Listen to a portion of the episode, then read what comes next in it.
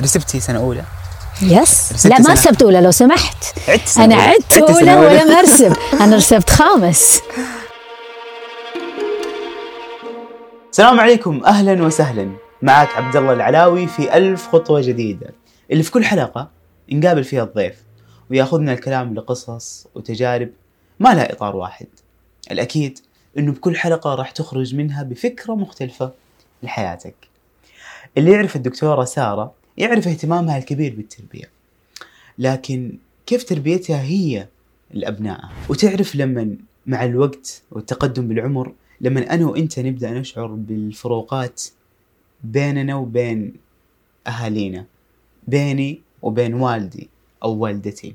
هذا ترى شيء طبيعي في هذه الحلقة. راح نبدأ نفهم ليش هذا الشيء أصلا يصير. وقبل لا أبدأ هذه الحلقة بدعوك إذا كنت أب.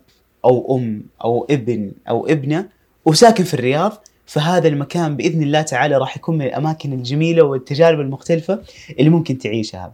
هو ما هو عبارة عن ملاهي يروحوا الآباء والأمهات يتفرجوا على أبنائهم وهم يلعبوا، لا هو مركز ومكان ترفيهي يلعبوا فيه الآباء مع أبنائهم، المدير مع موظفينه، تجربة مختلفة للجميع.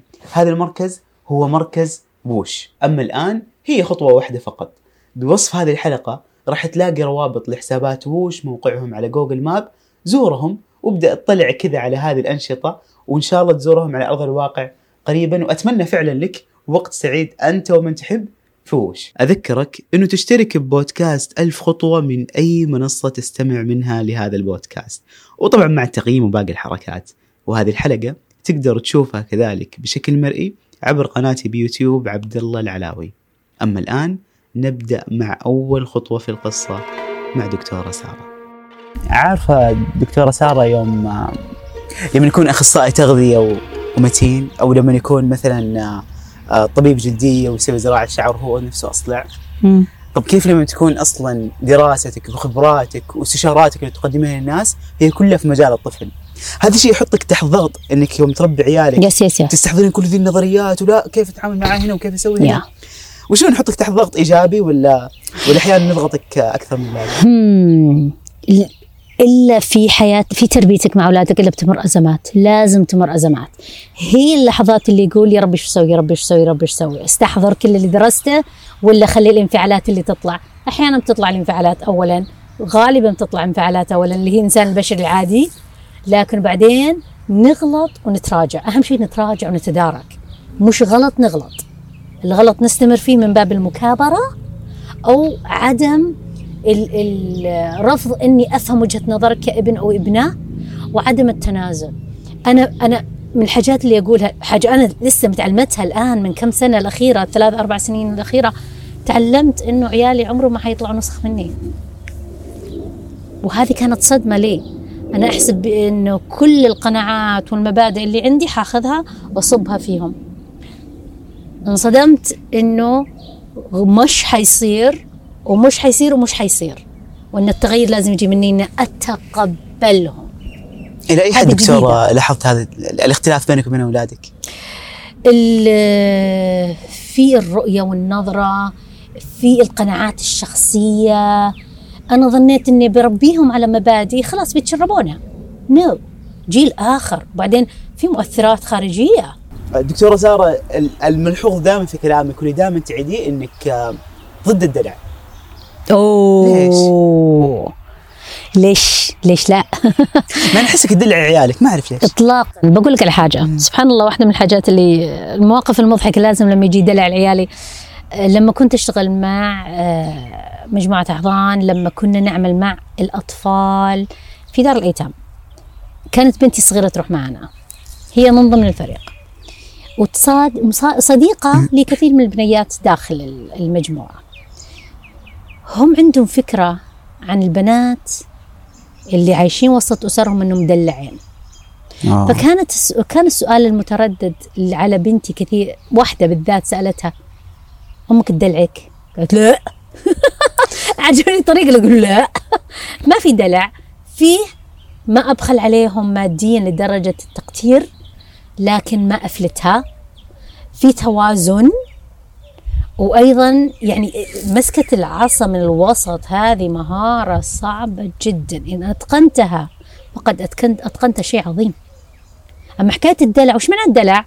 هو الإفراط في الشيء. وإحنا لا إفراط ولا تفريط.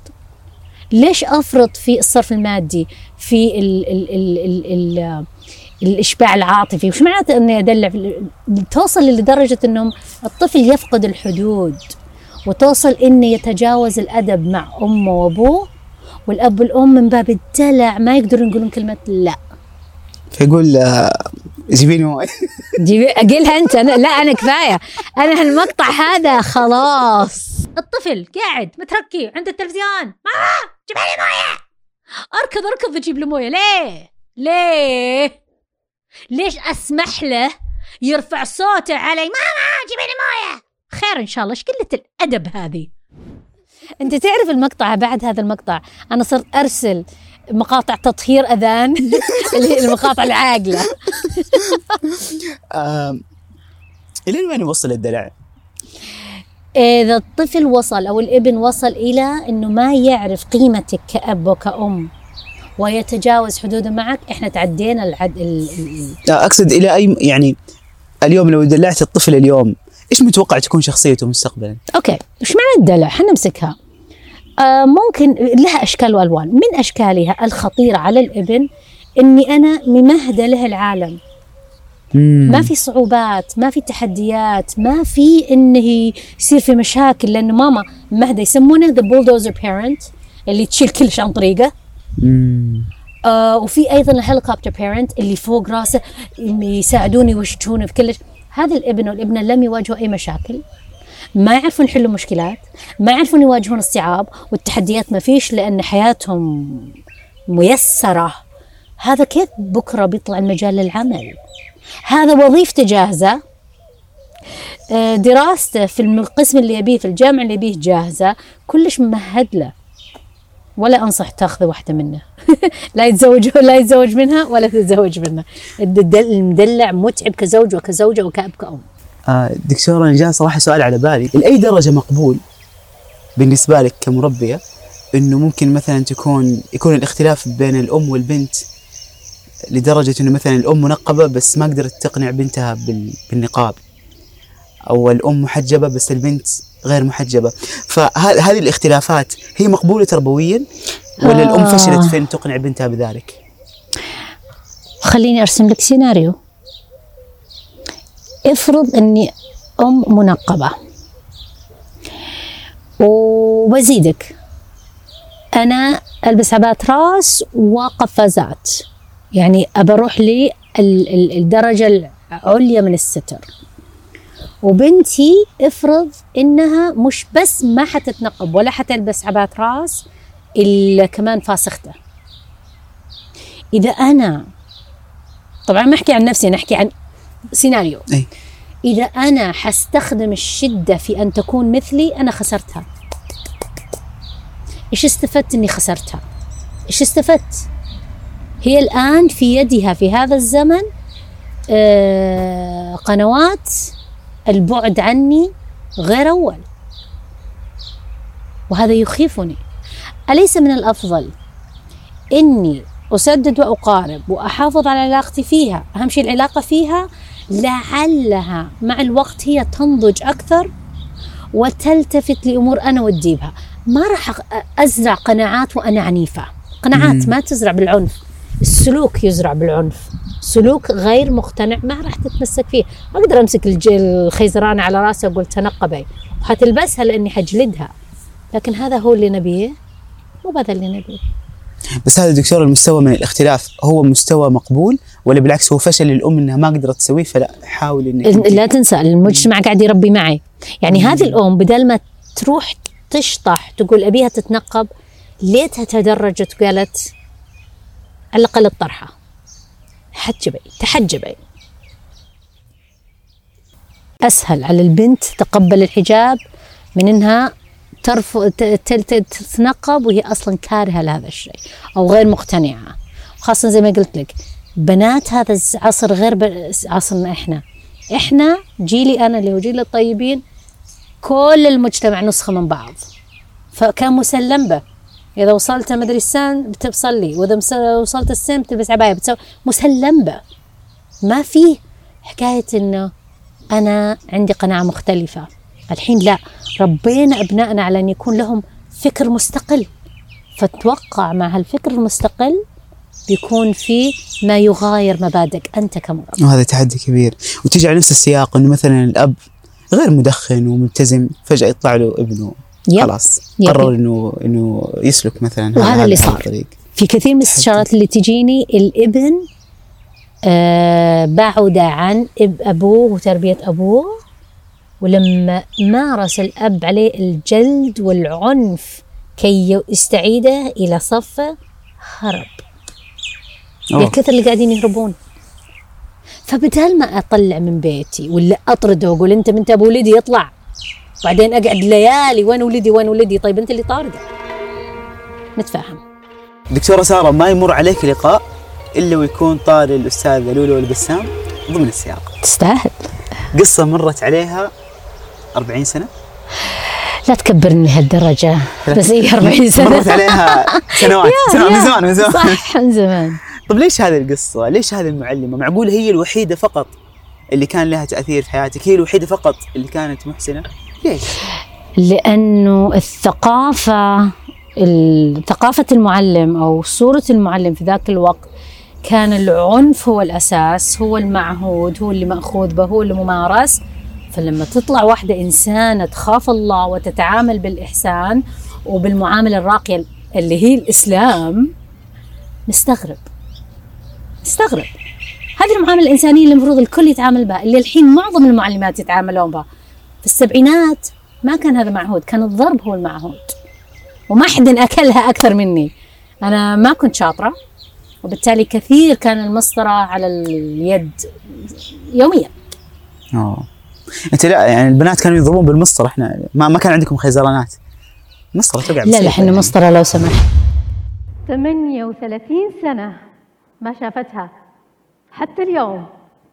فأنا تلك الطفلة وهذه هي المعلمة لولو البسام كيف دكتورة سارة العبد الكريم ممكن تكون لولو البسام لغيرها؟ إنسانيتها تركت أثر. والواحد طول السنوات الدراسة يسأل نفسه هي الصح ولا الاستثناء؟ هو مفروض نكون كذا ولا هي حالة شاذة مفروض نقلدها؟ لما درست تربية تعلمنا أن الإنسانية هي الأساس للمعلم وتبنى المهارات التخصصية فوقها. لكن حكاية أنه ما مفروض ما كان مفروض تكون هي المستث... المس... الاستثنائية في ذاك الزمن بس كانت. فهي شدت في زمن لم يعرف بالإنسانية مع أنها هي الصح هي الأساس هي أصل المقومات المعلم الصح. ولما درسناها كتخصص عرفنا أن المعلم الناجح تمثل فيها. تبارك الرحمن. فهي الكتب تمشي. هي كتب تمشي. فكان لازم أن ناخذها كنموذج ونمثل في أنفسنا وندرس لغيرنا. لو تحكيني قصص يومية دكتورة عن نموذج الأستاذة لولو إيش كانت تسوي؟ هي بسم الله عليها العقاب ما تعرفه ضرب ما تعرفه تعينك في التوصل للإجابة تقول إجابة يمين والسؤال يسار. تستدرجك إلين تخليك تقول الإجابة الصح. تخليك تحس بذاتك إنك أنت مش غلط أنت بس ما كنت عارفة بس الحين عرفته. فترفع الذات لدى الطفل هذه مو بسهلة ما هي بسهلة أبداً. فالعملية مي بسيطة أنك تكون إنسان ومعلم بس هي وجدت التوازن هذا. آه، دكتورة سارة هذه قصة حقيقية. وإحنا نعد لحلقة البرنامج من ضمن اللي ساعدونا في الإعداد واحدة من طالباتك فتقول إنه أول ما شافت إنه هذه المادة نزلت عند الدكتورة سارة العبد الكريم إيش تتوقع أول شيء جاء على بالها؟ حذفت. أتوقع ما كانت تقدر تحذف. بكت. ليش الطالبات؟ أول شيء هل هذا شيء شيء مألوف؟ ما أنت مستغرب إنه طالبة تحذف لا هذه؟ سمعتي في الجامعة. أوه. ما يبون معاي ال- الدقة الشديدة اللي نطلبها فيهم الإتقان اللي تبي تكتسب خبرة متعمقة في تخصصها ياخذون معنا اللي تبي الراحة ما ياخذون معنا. وفي ناس سامعين غلط إنها صارت عيدك الشغل خمسين مرة. يس عيدك إياه مئة مرة مش خمسين. أعطيك فرصة تتقنين العمل. ما همتني الدرجة همني العمل يتقن. فهذا الشيء هم سمعوا تعيدك العمل ولا سمعوا لتتقني وتكتسبي خبرة. مم. ففي في جانب تخويفي في الجامعة الطالبات كثير بيجيهم تخويفات بس ما بتوصلهم الصورة كاملة. لكن اللي سمعوا الصورة كاملة هم اللي سجلوا عندي. ونهاية الترم لسه عيبكون يعني ولا؟ لا يا رب لك الحمد. أنا قلت لهم أنتم داخلين علي بنظارة بلبسكم نظارة مختلفة في نهاية الترم وفعلا في نص الترم لبسوا النظارة. صاروا يشوفون الأمور بشكل مختلف الثقة بالنفس مرتفعة فاهمين تخصصهم زين. غير أول ما دخلوا. فبعدين بصراحة شافوا جانب الشخصيه ما يطلع لهم في ال ال ال ال ال websites اللي يسألون فيها عن الأساتذة اللي هو مثلا جانب الجانب الفكاهي. هذه ما تطلع ولا يقدرون يشوفونها في الجامعة لأن بيني وبين طالباتي في قاعة مغلقة اللي برا الجدران ما يعرفون أنه داخل الجدران في كثير من الضحك كثير من اللعب وهذا اللي يخليهم برضو يستانسون لما يكونون في المحاضرة هذه سمعة غير معروفة عني داخل الجامعة طيب أجل دكتورة برجع لجزء من بداية قصتك. آه رسبتي سنة أولى يس لا ما. رسبت أولى لو سمحت عدت. عدت عدت سنة أولى أولى. ولا ما أرسب أنا رسبت خامس رسبت سنة خامس يس هذا التأخير فرق معك في شيء؟ ال ال ال لما عدت خامس وعدت أولى بعدين أنا متأخرة الحين سنتين عن عمري أنا قعدت فيه ناقمة في قلبي ست سنين اللي هي المتوسط الثانوي. ليش ليش ليش؟ الناس سبقوني اللي من أسناني سبقوني وقاعدة ناقمة. وبعدين سبحان الله وأحسن تكرهوا شيئا وخيرا لكم أدركت حكمة الله لما دخلت الجامعة. هي السنة اللي فتحت فيها رياض الأطفال لأول مرة في المملكة في جامعة الملك سعود كلية التربية. أول مرة. ولو كنت ماشية صح ما كنت أقدر إني أدخل رياض أطفال فسبحان الله كيف ربي يسوق مقاديرك وأنا عاشقة لهذا التخصص. أنا مش دخلت وعجبني لا عاشقة. الحمد لله. وتخرجتي بمرتبة الشرف. تخرجت خرجت الحمد لله بمرتبة الشرف واشتغلنا معلمة وهذا برضو غير حياتي.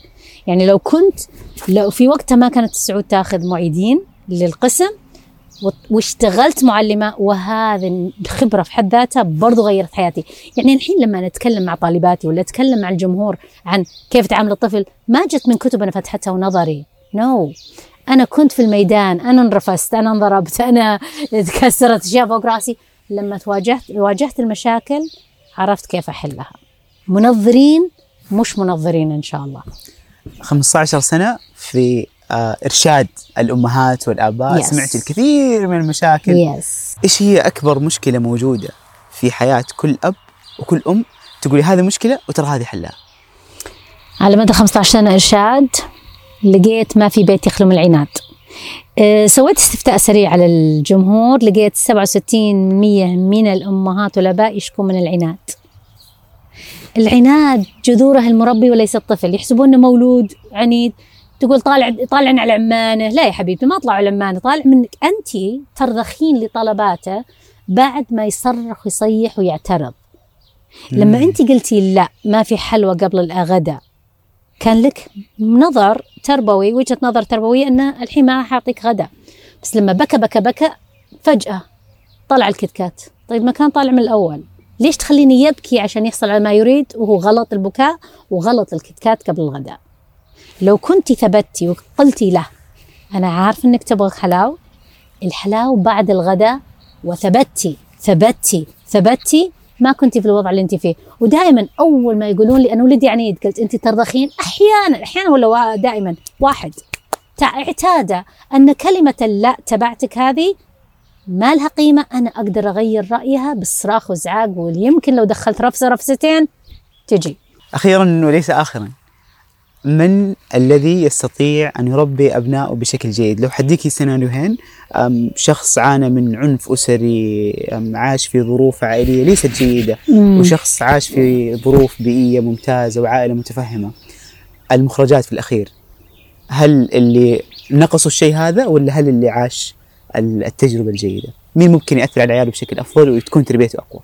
شفت ناجحين هنا وشاف ناجحين هنا وشفت فاشلين هنا وشفت فاشلين هنا ما قدر أحكم ما أقدر أحكم. هو المسألة هو عنف اللي عشت فيه. إيش غير فيك؟ هل قلت لنفسك لن أعيش أطفالي نفس الشيء؟ والتربية اللي أنت تربيتها فيها تربية سوية. هل أنت نشأت إنسان سوي وبالتالي مقتنع إن كل الطرق هذه صح؟ يعني إحنا وش عانينا منه؟ جيلنا اللي هو جيل جيل الطيبين تربينا على الحزم. إحنا ماشيين زي الألف. أهلنا ما تعبوا واجد معنا. إحنا ماشيين زي الألف. كانوا حازمين. صحيح العاطفة عندهم متدنية حبتين لكن كانوا حازمين. فإحنا نظرنا ان إن هذا جفاف أو اللي انضربوا اللي انضربوا منهم أغدقوا على أولادهم. العناية والاهتمام اوفر ما عاد صار في تربية. خلوهم على كيفهم.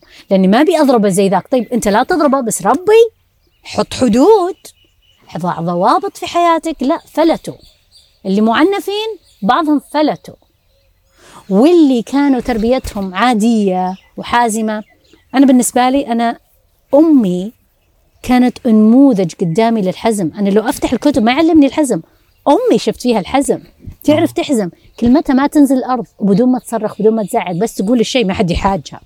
فتعلمت منها يعني إيش حزم. فالحمد لله هي ترى تربيتها في جميع أبنائها وجميع أحفادها. إحنا أخذنا الطريقة حقت ماما طبقناها على عيالها. فالحمد لله وأرجع أقول لك كل شيء فيه ناجح وفاشل. عظيم عظيم. الله يعطيك الصحة والعافية دكتورة سارة. وأنت نموذج ناجح والله. الله يسعدك. ما عليك آه. لشخصية اللي تستطيع أن تمكن وتوجه وترشد وتساعد الأمهات والآباء يا رب. الله يقويك الله يقدرنا. تقدمينه. الله يقدر آه لو في بس قضية واحدة تقول أنا مستعدة أقضي باقي أقضي باقي حياتي وخبرتي في مجال التربية في هذه القضية إيش حتكون؟ التوعيه الوالدية. خليك عن رياض الاطفال رياض الاطفال الحمد لله فيه جنود باهرين ومبدعين. مش حيضيع في يدهم. التربيه الوالدية يو هو ميدان في تعطش لمن يرشد الوالدين. هذا اللي ودي أتفرغ له. وقبل ما تنتهي هذه الحلقة اسمح لي خلال أقل من دقيقة أدعوك للاستفادة من تطبيق الكتب الصوتية اللي في كل حلقة نبدأ نذكر أصدقائنا إنهم يستفيدوا من هذا التطبيق. تطبيق ستوري تيل واللي واحدة من مزاياه اللي ما سبق أنه قلت لك عليها هي ميزة تحديد الهدف. إنه تقول والله أنا خلال التسعين يوم أبغى أنهي كتابين. فبالتالي كل كتاب صوتي تبدأ تسمعه يبدأ يضيف لك في هدفك. فتشوف قديش تقدمك في هذا الهدف. أنا بالنسبة لي أشوف أن القراءة هي تجربة وعادة مفيدة وممتعة في نفس الوقت. فلا تحط نفسك تحت ضغط إنك أنت لازم تنهي وأنت لازم تبدأ. يكون في عندك هدف لازم توصل له من عدد معين من الكتب والقراءات اللي لازم التزم فيها.